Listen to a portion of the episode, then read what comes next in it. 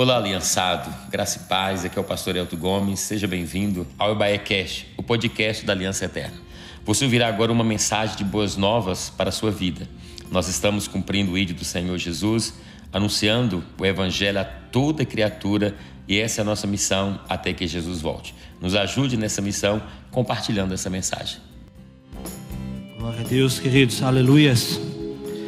Que ruja o leão sobre o nosso país, sobre a nossa nação. Aleluia. Não há nada que pode mudar quem Ele é, nem o que Ele quer, né?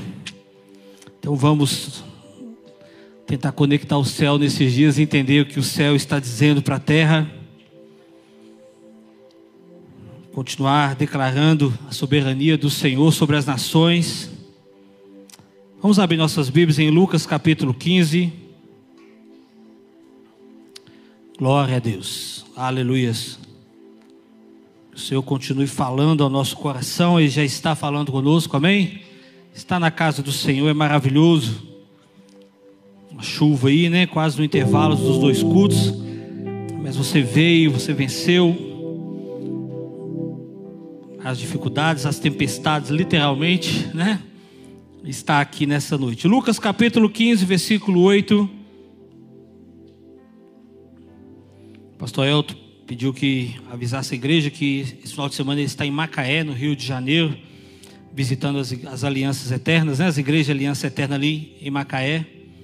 Essa semana ele está de volta. Oremos, né, Senhor? Como tem levado, trazê-lo em paz.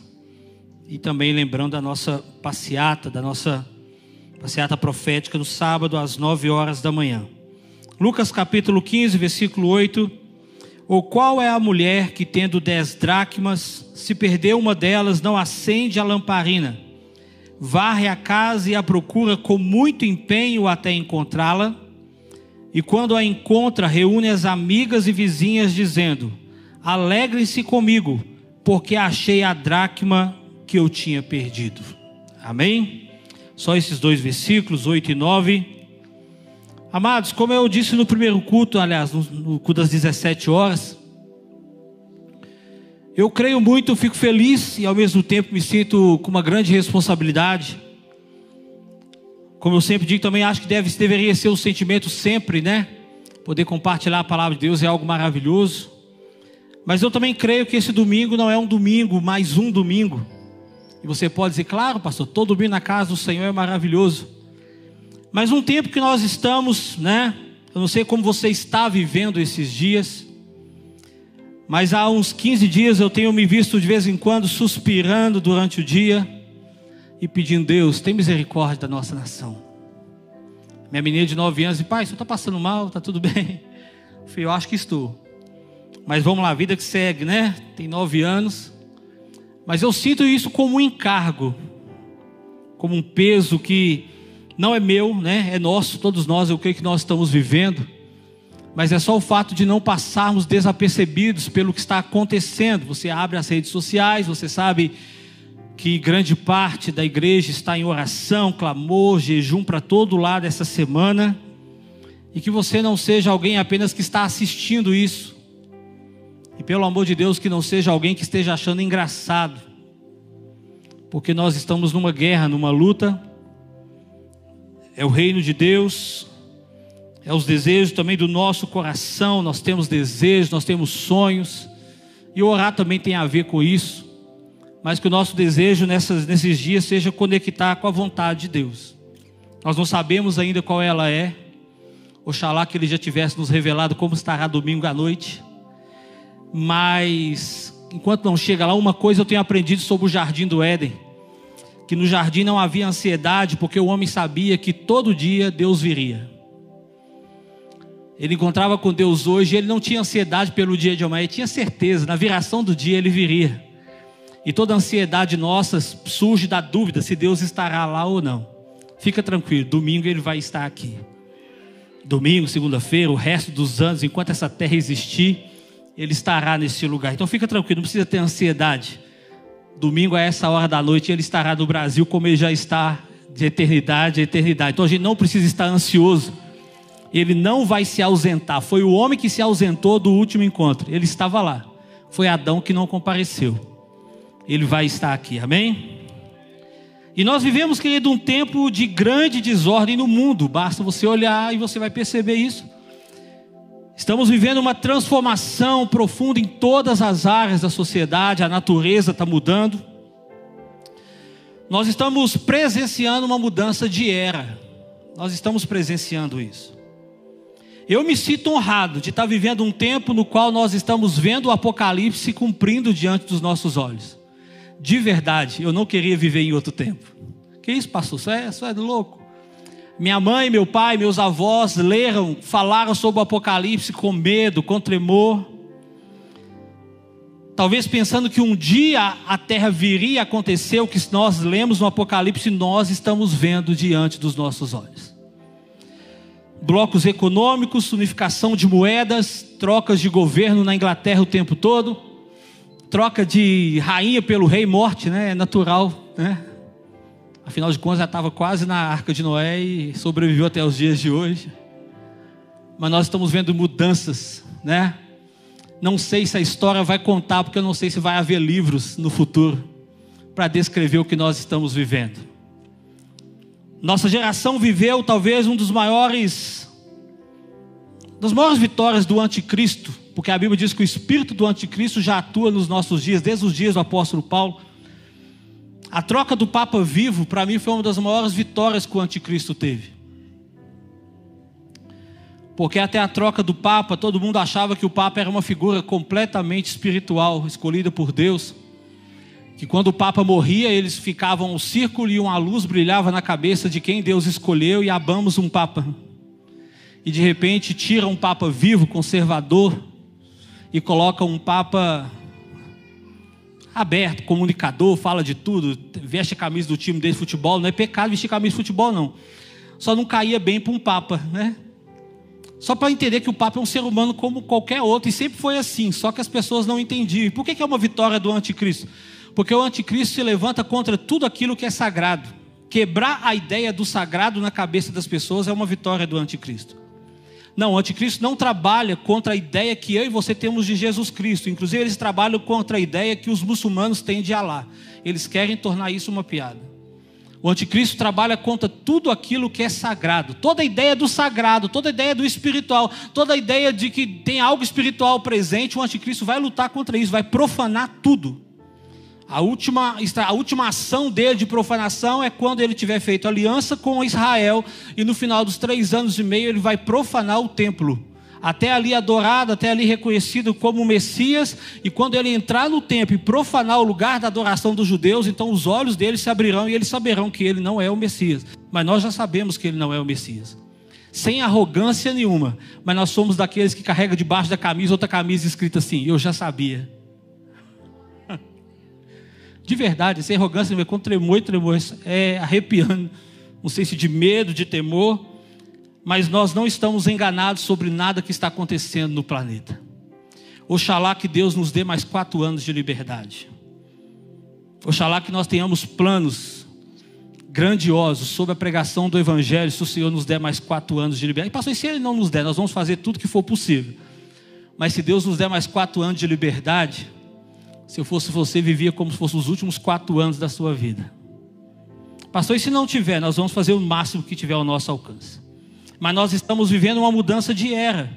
O que é uma era? Um período de tempo que inicia com um fato notável e que estabelece uma nova ordem para as coisas. Foi assim que o início da era cristã se iniciou com o nascimento de Cristo. E vivemos isso até os dias de hoje. Mas a vida de Cristo, o ministério de Cristo estabeleceu uma nova ordem no mundo. Foi ele que disse pela primeira, primeira vez: amar o próximo como a ti mesmo. Foi ele que ensinou que não existe acepção de pessoas. Aquilo era uma aberração. Tanto é que você vê que na história recente, a igreja muitas das vezes estava do lado daqueles que defendiam distinção de raças. Por exemplo, pastor Paul Seymour, que foi usado pelo avivamento da Rua Azusa, fez o seu seminário teológico do lado de fora da sala, porque ele estava numa cultura que a igreja estava presente e que negro não entrava na sala do seminário. Mas Jesus havia ensinado que não há distinção de pessoas. Isso era quebrar todas as ideias do daquele tempo. Jesus quebrou muitas ideias daquele tempo. quando atendeu prostitutas, quando assentou com cobradores de impostos, quando tocou em leprosos, tudo aquilo que estava estabelecido como lei, ele rompeu muitas coisas. Outra coisa muito presente para nós sobre início de uma era é a era da internet. Quem aqui tem menos de 30 anos? Tem, tem jovens menos de 30 anos? Talvez você não saiba o que é um mundo sem celular, um mundo sem internet. Deixa eu te contar que aquele negócio que você carrega para baixo, para cima no bolso, ficava pregado na parede com um fio. E que o valor daquilo era igual ao valor de um carro, como se fosse hoje 60 mil reais para comprar um telefone. Pouquíssimas pessoas tinham em casa. Alguém é dessa época? Eu nunca imaginei que eu ia falar isso. já estou chegando nessa fase, assim, na nossa época, eu nunca pensei que eu ia falar isso, pastor. Ó, a primeira vez que eu falo isso, isso é novo. Na minha época, Jesus, estou ficando velho. Hoje você carrega para todo lado, compra aí um, né, os mais tops das galáxias aí por 12 mil, 14 mil reais. Quem tinha um telefone era o preço de um carro. Eu lembro quando meu tio colocou um telefone na casa da minha avó, porque minha avó estava doente. Né? E para falar lá a gente tinha que pôr orelhão. Alguém sabe o que é orelhão? Não, é isso aqui, grande, né? É um negócio ficava na rua. De vez em quando a gente encontra uns por aí, que é negócio azul assim, né? Mas quando chegou a era da internet, tudo mudou. Chegou a era da comunicação, dessa nova comunicação, final, meio da década de 90, última década do século 20. Foi lá que aconteceu esse boom, começou a nova era, uma era da internet, as coisas mudaram. Um fato marcante e também pode ser uma época da história em que pode ser destacadas características e acontecimentos marcantes e inconfundíveis. Se você perguntar para um senhor de 80, 90 anos, perguntar, você já viu o que está acontecendo hoje? Ele vai dizer, nunca vi e nunca imaginei. Há fatos marcantes do nosso tempo, a era está virando, e é próprio dessa época, própria dessa era, e nós estamos vivenciando isso. Agora tem algo maravilhoso: a igreja está viva, a igreja está de pé, a igreja está intocada. É verdade que ela vive, pessoas entram, mudam, mas nada parou a igreja. O Império Romano não parou a igreja. Tudo bem que ele está vivo ainda, mas na época ele estava forte lá, tomando o mundo, ele não estava vivo, ele não, ele não combateu, não acabou com a igreja. Fizeram alianças com alguns, mas do meio deles alguns se levantaram e disseram: Não, essa não é a verdade, nós vamos seguir pelo caminho. A igreja está de pé, guerras mundiais passaram, governos foram mudados, a geografia do mundo mudou. A União Soviética foi dissolvida praticamente, sobrou a Rússia e está ela lá tentando pegar a Ucrânia de volta, mas a igreja está de pé. A América Latina está sendo tomada por governadores comunistas, mas a igreja está de pé. Não é só no Brasil, não. Inclusive na China, em todo lugar que você imaginar, a igreja está de pé, porque a igreja foi feita para durar. Os que confiam no Senhor são como o Monte Sião, que não se abalam, mas permanecem para sempre. Eu amo a descrição que Daniel faz do anticristo. Pastor, que é isso? É louco? quando ele diz, o melhor versículo que eu acho da descrição é o 32. Daniel 11, 32, descrevendo os tempos do anticristo, ele diz assim: Aos violadores da aliança, ele com lisonjas, bom de papo que ele é, perverterá, mas os que conhecem o seu Deus se tornará forte e ficará ativo. E outras traduções diz: Mas o povo que conhece o seu Deus se fortalecerá e fará proezas na terra. Esse é um tempo de fazer proezas. Os recursos vão diminuir, as possibilidades vão diminuir e nós vamos fazer obras cada vez maiores para a glória do Senhor. Esses homens que transtornaram o mundo chegaram até aqui. Aleluia. Salmo 119, 160. A sua palavra é verdade desde o início, e cada um dos teus juízos duram para sempre. A obra de Deus é imutável, é impagável. Irmão, tem uma coisa: na última cena da história nós estaremos lá. Já existe uma foto do seu futuro, do lado do Cordeiro de Deus. Acesse a última foto da história, é a noiva do lado do cordeiro. Eu estarei lá. Eu estou na última foto da história, vivo vencedor com ele na glória. A gente já sabe o final, nós já vencemos. Pastor, mas você não sabe o que está vindo, mas não importa o que está vindo. Importa é que aquele que há de vir virá e não tardará. O que é, já foi, e o que vai ser também já está estabelecido. É assim que é. A igreja foi feita para durar. A igreja vai estar com ele na glória na eternidade. O texto que lemos sobre a parábola da dracma perdida nos fala sobre os valores que uma mulher tinha. Dracma perdida, uma moeda de prata que a mulher provavelmente tinha como pingente, como adorno era dado a uma mulher, às vezes no dia de seu casamento, pelo marido, um adorno, como fosse um cordão com dez moedas, que eram as dracmas. A dracma é uma moeda de prata equivalente a um dia de trabalho. Como o denário dos romanos, a dracma era dos gregos pagavam um dia de trabalho naquele tempo e era feito um adorno com dez moedas. Aquela mulher tinha e um dia ela descobriu que uma das moedas havia se perdido. E ela sabia, não tinha saído, não tinha passeado, então está dentro de casa, eu preciso procurar. Então também é uma representação da igreja que recebeu do seu noivo valores, coisas importantes que ela precisa guardar. É uma moeda de prata, prata é um símbolo de santidade, de pureza. Então são valores que a noiva recebeu e precisa guardar. Mas ela descobriu de repente que se perdeu e ela se pôs a procurar.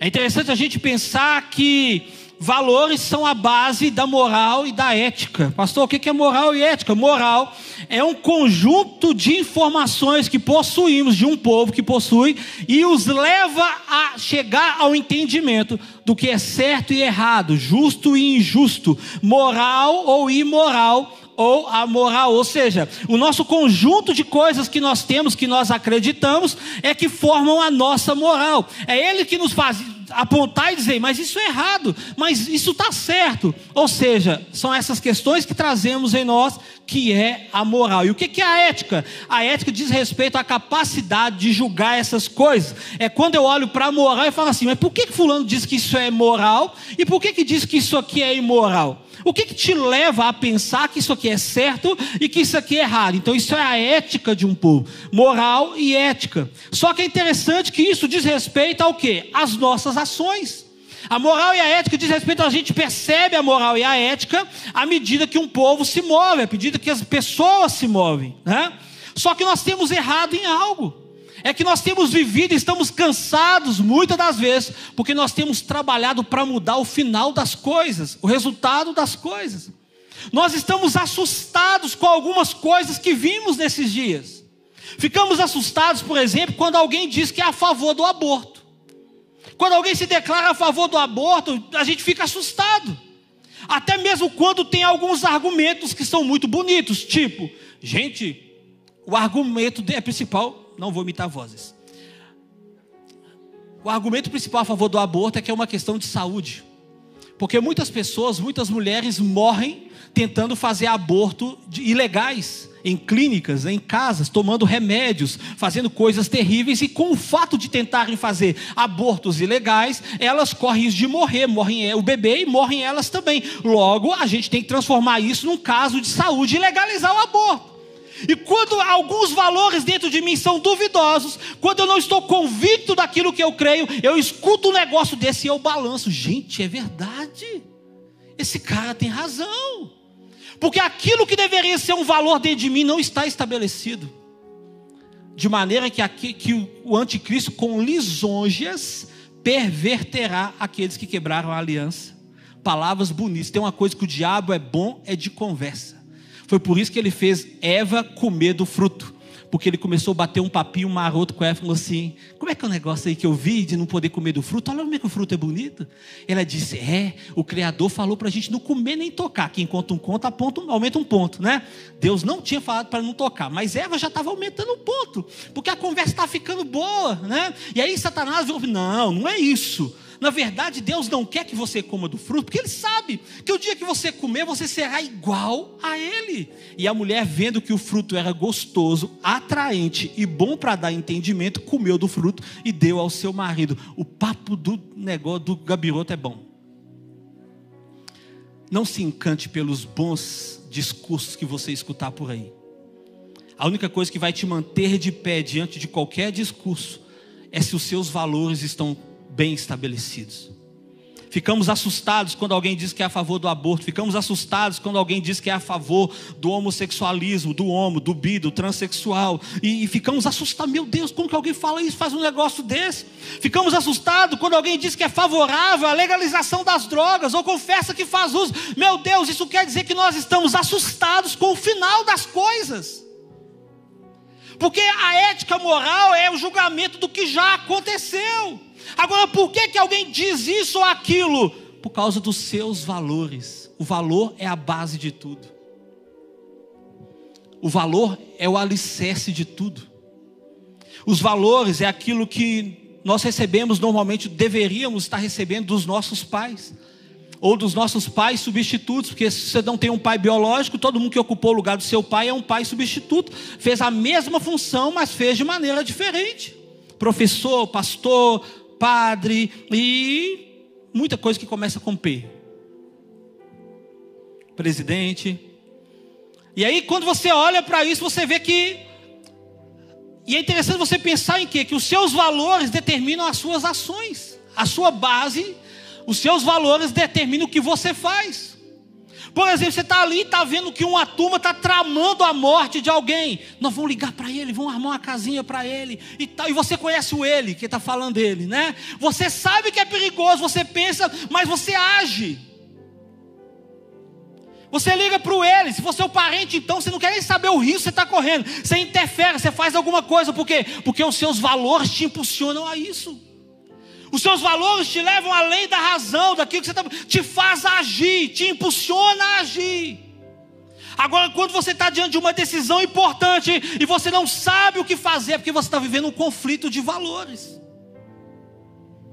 Ah, eu preciso fazer isso, mas aí eu vou perder eu vou perder cliente, eu vou perder seguidor, eu vou perder isso, eu vou perder amigos. Mas eu preciso falar a verdade. Jesus me ensinou, eu conheço a verdade mais. Ou seja, se eu não ajo, se eu estou paralisado em conflito de pensamentos, eu estou em conflito de valores.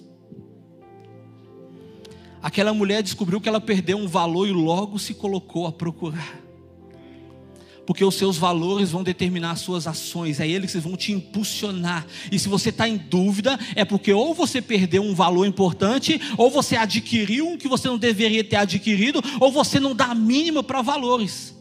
Porque existe aquilo que é moral, aquilo que é imoral e o amoral. A moral é aquele que desconhece os valores, que não valoriza os valores, que não faz julgamento de valores. Para ele, tanto fez e tanto faz. Se na hora de tomar uma decisão você está em dúvida, é porque você tem conflito de valores. Algum valor você perdeu, algum valor importante você não adquiriu na sua caminhada. Está na hora de você pegar sua correntinha de 10 moedas e olhar, de repente você perdeu. E nem tinha percebido ainda. Ou talvez você perdeu e pensou assim: ah, é um só, tem nove ainda. Que valor, pastor? Quais que valores são esses? Por exemplo, existem os principais valores humanos: respeito pelas pessoas, empatia, solidariedade, cordialidade, educação, justiça, honestidade, humildade, responsabilidade. Dá discurso político assim para 20 eleições. São valores humanos. Mas nós precisamos nos apegar e procurar e saber rapidamente quais valores cristãos nós temos perdido nesses dias. Estamos vivendo uma mudança de era. E os valores, na mudança de era, os valores precisam ser deixados. Numa mudança de era, os valores precisam ser quebrados para começar uma nova era, um novo tempo de pensamento. O problema que o mundo tem é a igreja, porque os valores da igreja não se quebram.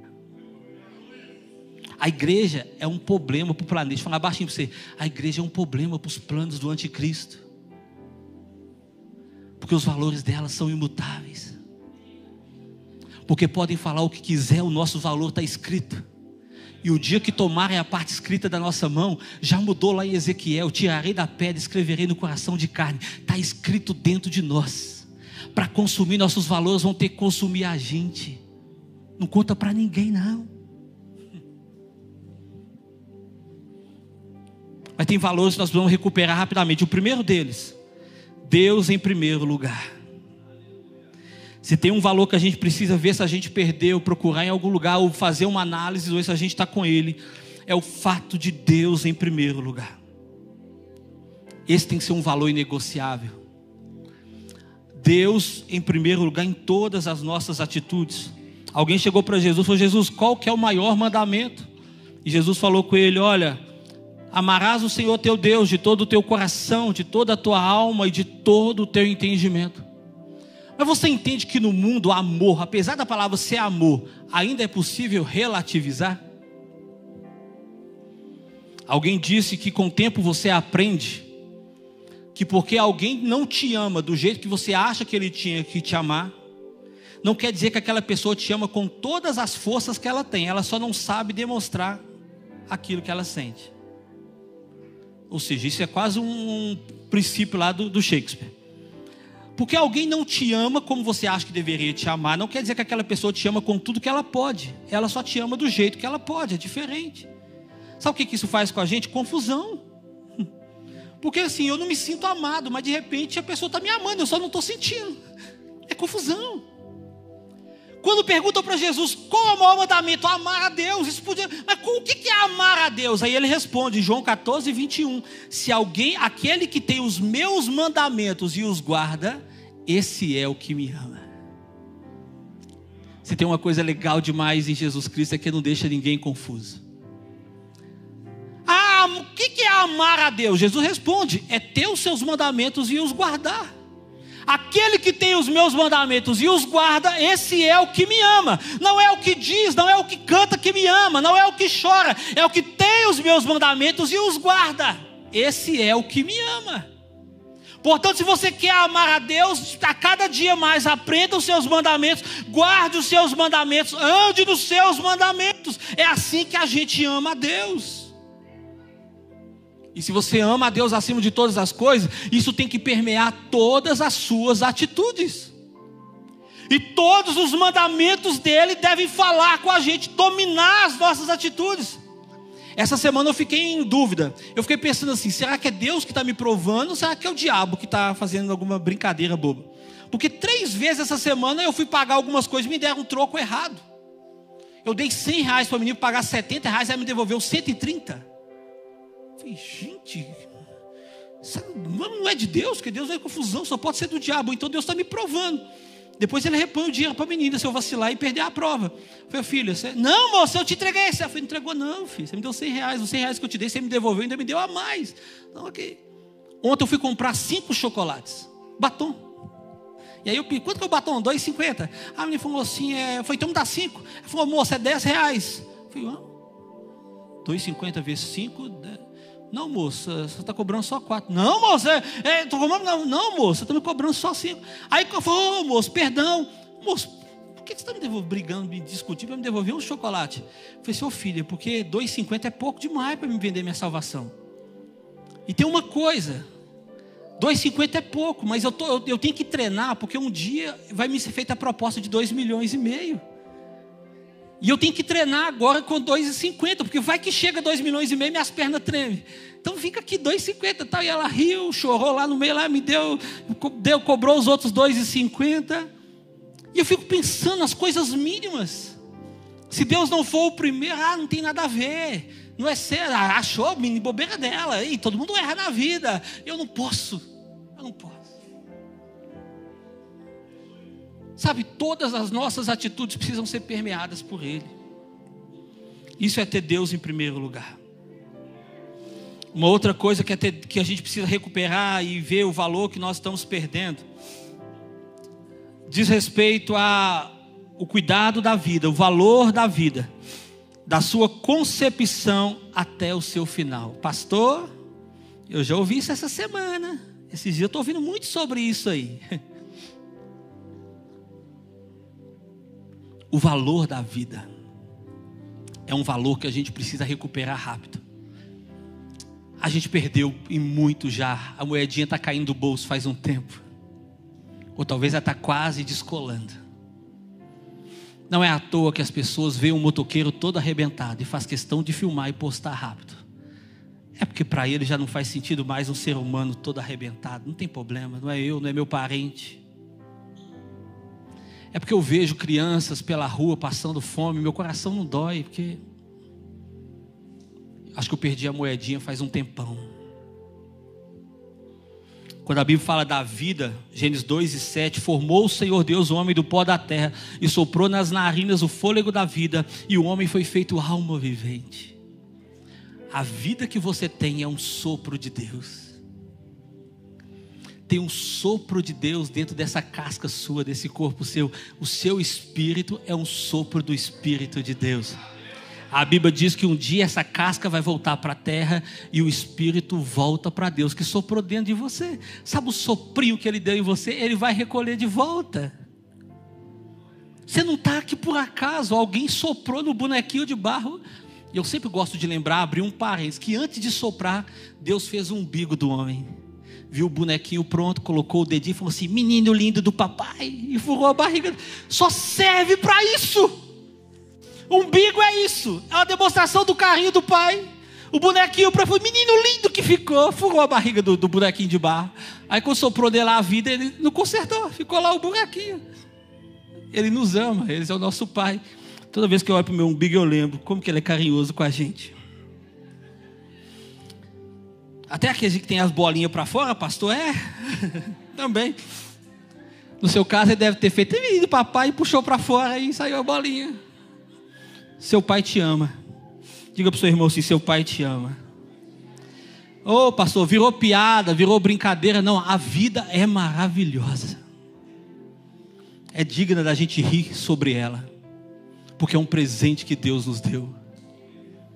Em vez de dizer assim, para que eu estou vivo? Eu não pedi para viver. a gente vai olhar para a vida e se alegrar com a vida que Deus nos deu. Salmo 139, Davi, o guerreiro e ao mesmo tempo poeta, vai dizer assim: Graças te dou, visto que por modo assombrosamente maravilhoso me formaste. As tuas obras são admiráveis, a minha alma sabe muito bem. Os meus ossos não te foram encobertos, quando no oculto eu fui formado e entretecido como nas profundezas da terra. Os teus olhos me viram, substâncias ainda informe, e no teu livro foram escritos li todos os meus dias, cada um deles escrito e determinado quando nenhum deles havia ainda. Davi, lá nas suas divagações, na, nas suas poesias, fala, cara, como é maravilhoso o jeito que Deus me criou. E eu lembrando, cara, a palavra de Deus é maravilhosa demais. Porque foi assim, foi Deus que fez o milagre, mas eu vivi o milagre lá na cama de CTI pensando nesse versículo. Vale a pena ler a Bíblia. Eu estava lá quase morrendo, e eu, né, quando Deus lá movimentou e moveu lá no quarto, eu coloquei meu, meu pulmão, direcionado, impulsionado pelo Espírito Santo, eu falei: meu pulmão, reage, porque a minha Bíblia diz que Deus te teceu no ventre da minha mãe. E ainda eu tive uma revelação que depois eu fui entender que era isso que a Bíblia dizia. Quando fala, te entre formado e entretecido. Entretecido é como feito por tricô pela mulher.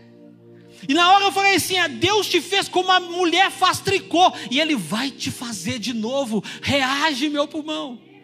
Poder da palavra declarada. O valor da vida, da sua concepção até o seu final. Você sabia que entender esse valor vai influenciar a nossa moral e a nossa ética? Por exemplo, quantos casais cristãos decidiram se casar e nunca gerar filhos? Por quais motivos? Por que, que um casal casa e decide não ter filhos, enquanto outros casais casam e fazem tudo o que podem, pagam caro, fazem tratamento, tomam remédio, oram, fazem jejum, fazem voto e tem uns que simplesmente casam e antes de casar faz um acordo. Nós não vamos ter filhos. Algumas coisas que eu já ouvi de casais que dizem que não vão ter filhos. Para preservar a beleza do corpo. Porque o filho tira a firmeza do corpo, a beleza do corpo.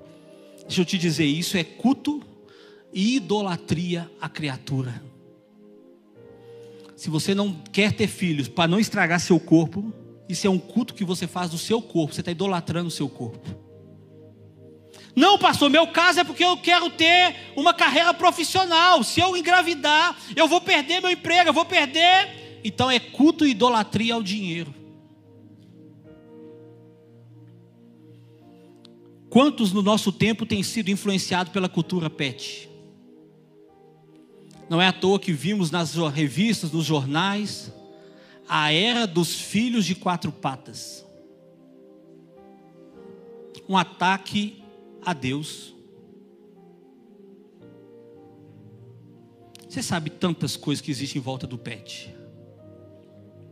Ah, pastor, é uma, é uma economia que se abriu. As... Não, foi criado, é pensado. E trabalha junto com aborto e outras coisas mais que atuam contra a vida do ser humano. Não tem problema você cuidar bem do seu cachorro, mas por favor, não ame o seu cachorro mais do que você ama o ser humano. Porque se você fizer isso, você perdeu alguma moedinha dos valores de Deus na sua vida. Se você ama mais um bichinho do que você ama um ser humano, se você é do tipo que fica endemoniado porque alguém encostou no cachorro, machucou um cachorro, bateu no cachorro, eu não estou falando que está certo, mas você vê uma criança sendo espancada e você não sente 10% disso, você já perdeu uma moedinha faz tempo.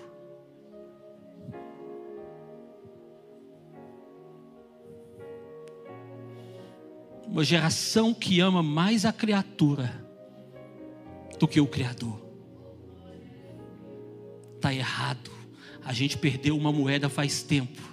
E a gente tem problema de ver quando alguém vai tomar uma atitude. A gente quer corrigir o dedinho de alguém na urna. A gente quer corrigir a ação de alguém. Quando a ação de alguém tem a ver com o valor que ele perdeu. Nós não fomos chamados para consertar as ações das pessoas. Nós fomos chamados para implantar o reino a partir dos valores do reino de Deus não é uma questão do que você fez, do que você vai fazer dia 30, não é, não é a sua ação, é o valor que te impulsiona a tomar a atitude que você tem. Porque se eu pegar o seu dedinho e levar na unha e apertar 22, primeiro que eu vou ser preso se eu fizer isso. Não vai adiantar nada se no dia 31 você tiver as mesmas atitudes. A nossa preocupação é com a atitude da pessoa. Nós assustamos com aquilo que ouvimos. Fulano assumiu isso, fulano assumiu aquilo, e nós esquecemos que o problema está no fato de que perdeu a moeda e não recuperou. Cuidar da vida do início até o fim, até o fim mesmo. Ao perder o valor da vida, nós temos aumentado o número de autoextermínio. O empresário cristão, dono das maiores universidades de São Paulo, fez uma pesquisa lá recentemente, anônima, perguntando sobre quantas vezes, quantos jovens daquela faculdade já pensaram em autoextermínio. 65% de todos os jovens daquela faculdade disseram que já planejaram o autoextermínio. Por que, que a pessoa pensa em suicidar rapidamente? Querido, não estou julgando dores, cada um tem as suas dores, mas o princípio é maior do que a dor. Quando alguém quer desistir fácil da vida, é porque ele não está lembrando, ele não, ele não tem o valor da vida. Ele não entendeu o valor da vida, ele perdeu o princípio do valor da vida. Ele não sabe quantas pessoas estão lá agora no CTI pedindo a Deus mais uma semana de vida, mais um dia de vida para esperar alguém chegar do exterior para ver a face de alguém. Ele não pensa nisso, ele não sabe o valor que a vida tem. Ele não está vendo um senhor de 70, 80 anos, uma senhora, cuidando da vida como quem cuida de uma porcelana, de um negócio para não cair, para não quebrar, porque está preservando a vida até o seu final. A cultura que vivemos está infestada de culto à morte, de, de preparação para a morte, de filme que fala de eutanásia, de tudo está valorizando a morte. Quando Deus nos deu a vida, e é um dever nosso cuidar dele desde a concepção até o último respirar. Deus vai pedir conta do que você fez com a sua vida. Ele vai pedir conta dos dias que o sopro dele esteve dentro do seu corpo. Valorize a vida que Deus te deu. Tá ruim, tá difícil, vai passar. Se você está aqui hoje pensando em tirar sua própria vida, não faça isso. Sua vida tem um valor incalculável. Você pode mudar a sua história e a história de pessoas através da sua vida. Ah, porque não me valorizaram, porque não me deram. Deus te deu e Ele te preservou. Ah, porque eu não tive pai quando eu era pequeno. Você comeu, bebeu, está vivo hoje com 30, 40 anos. Deus te conservou. O pai biológico não estava lá, mas o pai espiritual estava lá. Ele te sustentou. Não, pastor, foi minha mãe, foi ele que sustentou sua mãe. Foi ele que abençoou o emprego da sua mãe. Deus, pai, estava lá. Você nunca viveu um dia sem pai.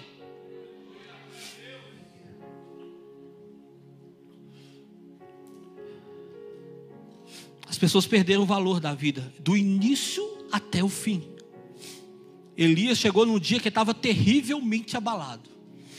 E ele pediu a Deus que tirasse a sua vida. Não estou falando que esse é o caminho. Só estou dizendo que ele entendia que o dono da vida era Deus. Foi Deus que deu. Deus, só pode tirar. Deus não atendeu Elias. Ele continuou. Decida continuar. Ah, pastor, então o valor de cuidar da, da vida, a vida que Deus deu é. Outro valor que a gente tem que ver se não está na nossa moedinha de 10 moedas, no nosso cordão, é o valor do casamento. É um princípio. É um valor que a gente não pode perder, porque senão vai determinar as nossas atitudes, as nossas dúvidas, o casamento é um princípio estabelecido por Deus, Gênesis 2, 22, 24. E a costela que o Senhor Deus tomara do homem transformou numa mulher e lhe trouxe. E disse o homem: Esta afinal é osso dos meus ossos, carne da minha carne. Chama-se a varoa, por quanto do varão foi tomada. Por isso deixa o homem pai e mãe, se une à sua mulher, tornando-se os dois uma só carne. É um valor estabelecido por Deus. Agora, um valor maravilhoso, verdadeiro. Hebreus 13, 4. Digno de honra entre todos seja o matrimônio, bem como o leito sem mácula, porque Deus julgará os impuros e os adúlteros. Agora, por que, que muitas vezes nós temos perdido o valor do casamento? Porque na nossa geração trabalha-se para manter uma imagem de um casamento perfeito. Enquanto a gente trabalha na imagem, a gente esquece do conteúdo.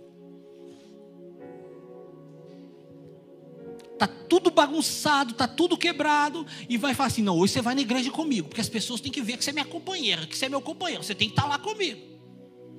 Aí vem dentro do carro dando beliscão, cotovelada, xingando um ao outro. Quando chega ali, ó, arruma o cabelo, olha aqui como é que tá a maquiagem. Você estava chorando, enxuga essas lágrimas aí, para as pessoas verem que a gente é um casal, ó, abençoado.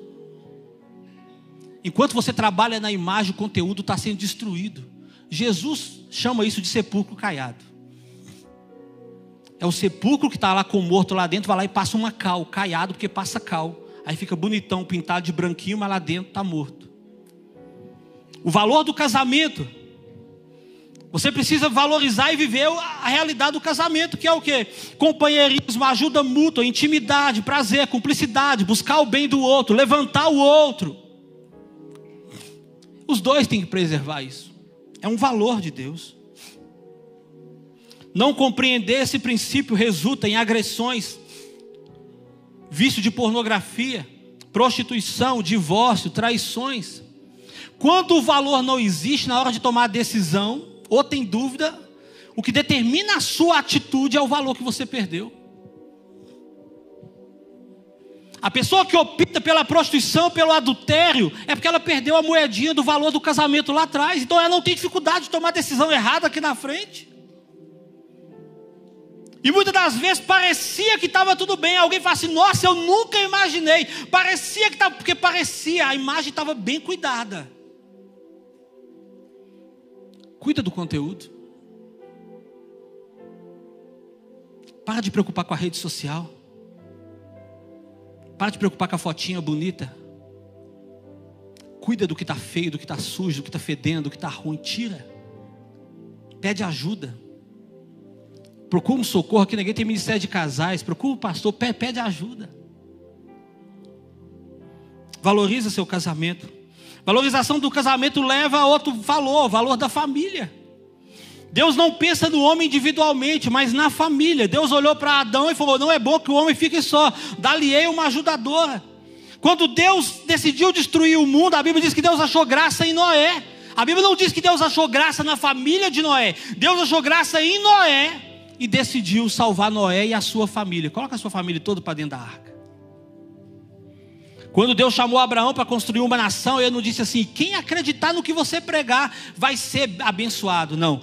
todas as famílias da terra serão abençoadas. Quando Deus te abençoa, é para abençoar a sua família.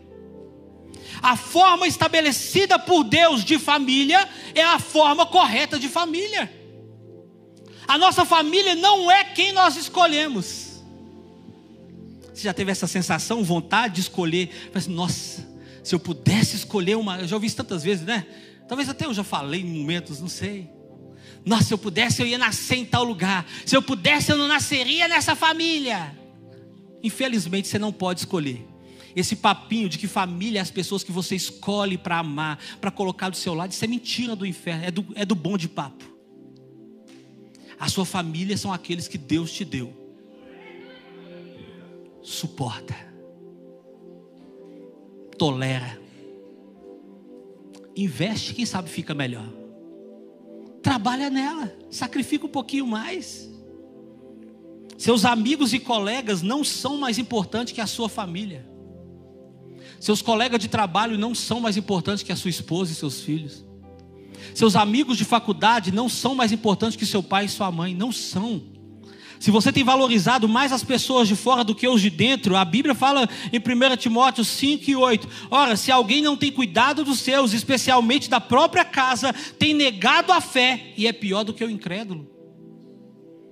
A família é um valor que Deus nos deu.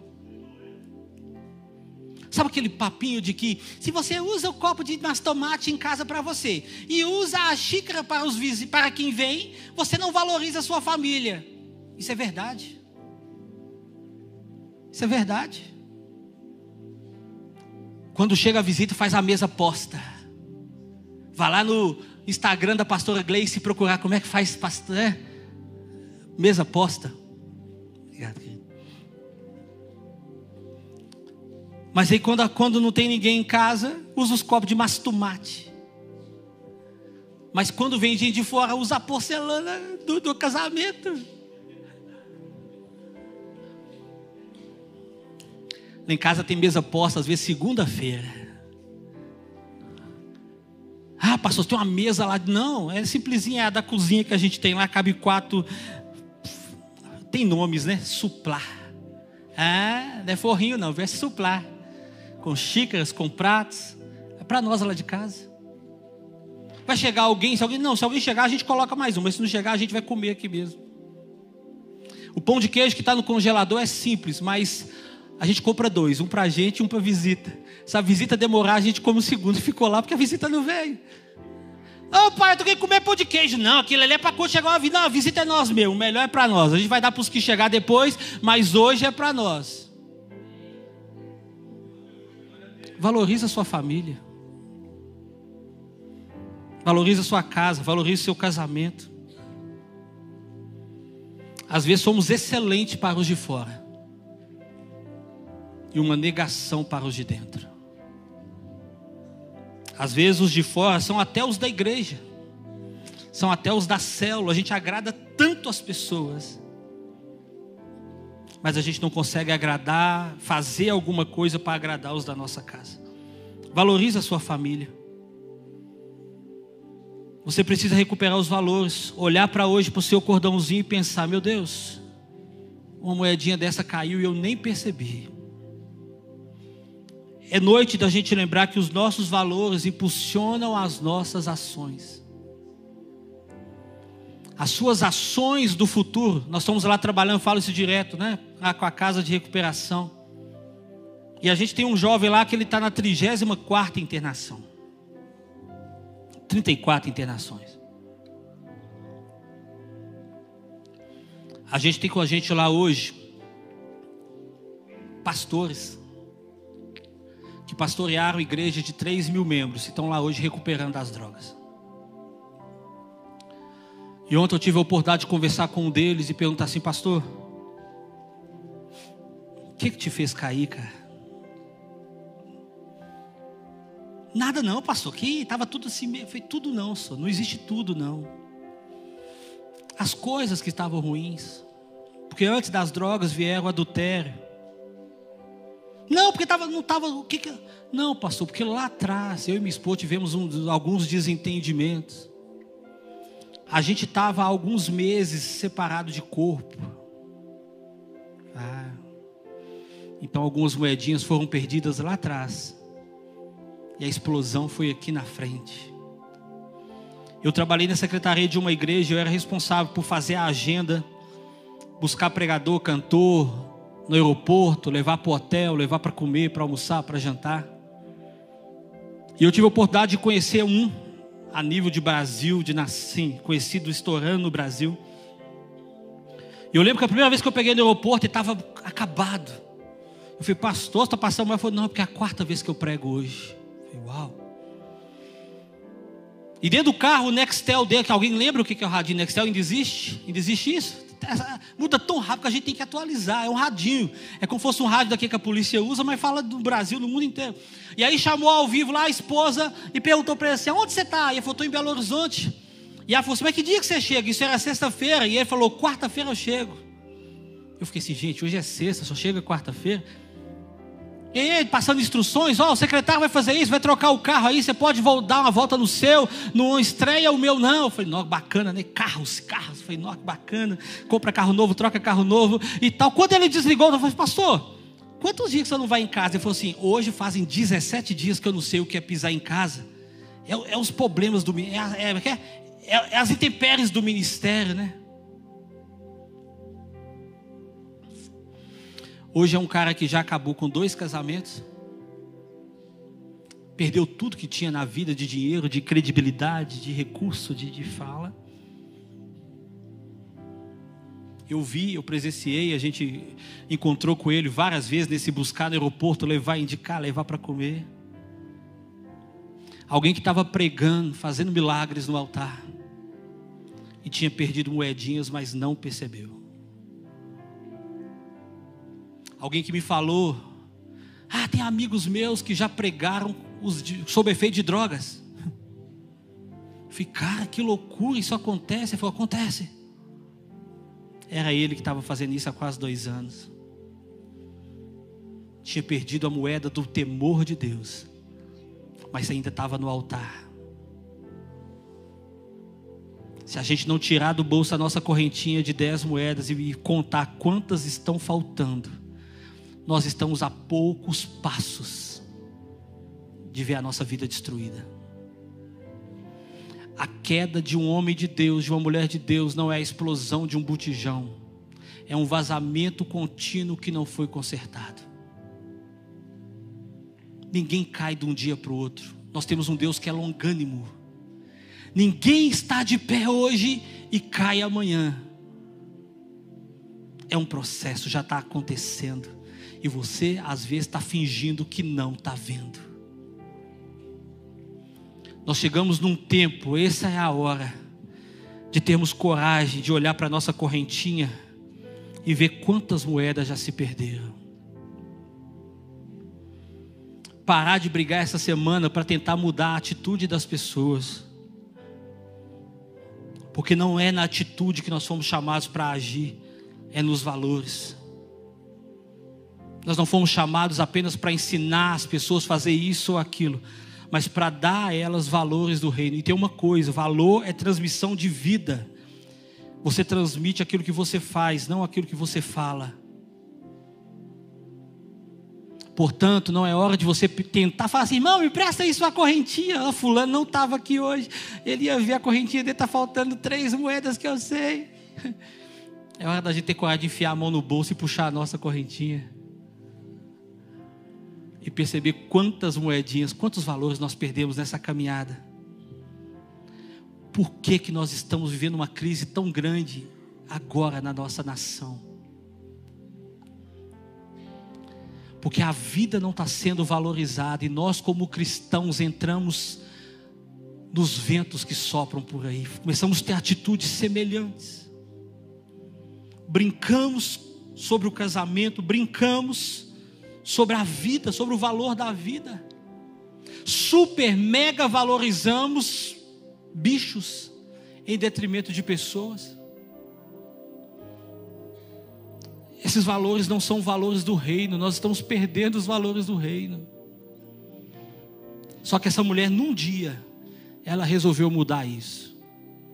Pegou a vassoura, pegou a lanterna, acendeu, varreu, fez tudo o que podia e de repente lá fora, no meio do lixo, estava algo de valor. Entenda algo: se você não guardar os seus valores, eles vão ser jogados no lixo. Irmão, você não sabe, esses dias eu tenho a dor dessas pessoas lá da casa de recuperação. Irmãos, quem fala a favor de droga não sabe o que é ter um filho, um esposo enfiado nas drogas. Quem pede que valorize, que, que libere as drogas. Ah, porque, como eu disse, o argumento é muito bom. Porque se recuperar, não vai ter como traficar. Não vai. Irmão, você vê pessoas, 34 internações. O Anderson está ali, está lá com a gente, né, irmão Anderson? Pessoa chora, irmão, e fala assim: Eu quero ficar, eu quero ficar, eu não vou embora, eu quero a minha família de volta. E ele chora, ele agarra no travesseiro, ele tem uns que pedem: Me feche em algum lugar porque eu não quero ir embora. Mas amanhã ele levanta e diz assim: Me dá minhas coisas que eu vou embora. E você fala com ele assim, cara, eu estou vendo morte na sua cara. Eu estou vendo que você está pronto a suicidar. Você não tem para onde ir, sua família não te quer mais. E tal. E fala assim: Eu não quero saber, me deixe embora quem pede legalização das drogas não sabe o que é ter um parente nas drogas. Perdeu o valor da vida. Porque um drogado perde o valor da vida. Ele deita no meio da, da, das fezes, ele deita no meio de qualquer mendigância, ele come no chão, ele perdeu os valores da vida. Você fala com ele assim: fica, rapaz, aqui tem lugar para comer, para dormir. Ele fala assim: na rua, além de comer e dormir, comer em copo descartável, em prato descartável, eu recebo na rua aqui, eu estou quase pagando para ficar aqui. Falei, cara, você está de graça, mas eu quero ir para a rua.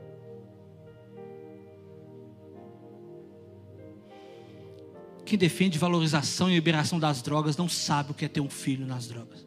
Ou então não ama os filhos que têm nas drogas. É quase impossível. Coloque-se de pé no seu lugar. Esses dias são dias de pararmos de preocupar com a atitude e olharmos para os valores que nós que estão em jogo nesses dias.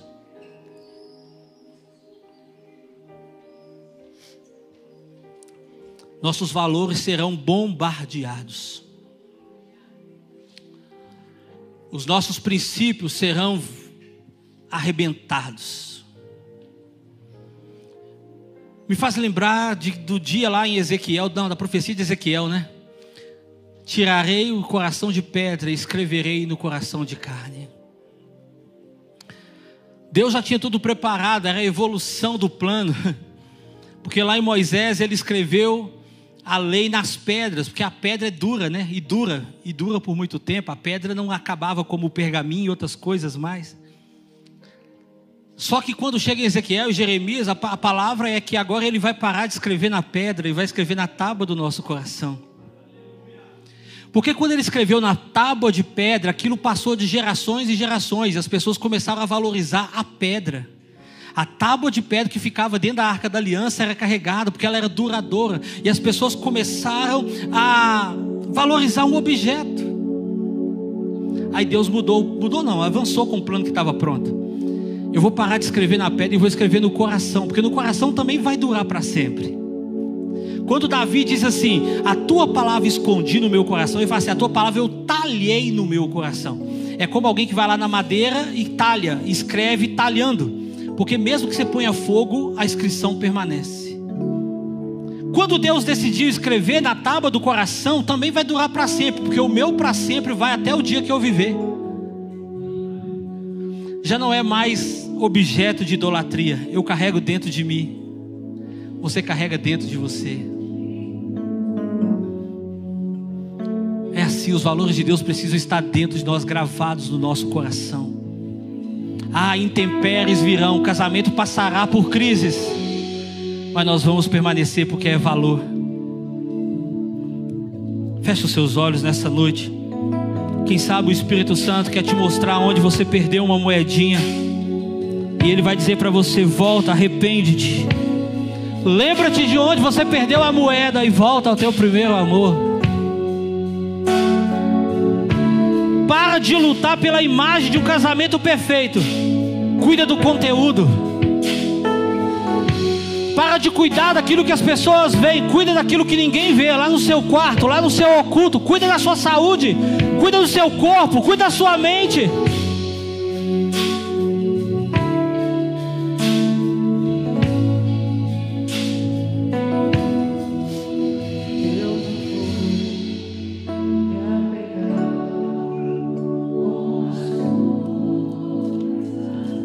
Os valores são moedas do céu.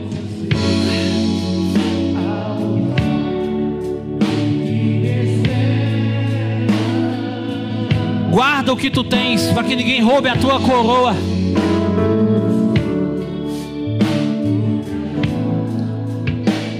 Não joga no lixo aquilo que Deus te deu.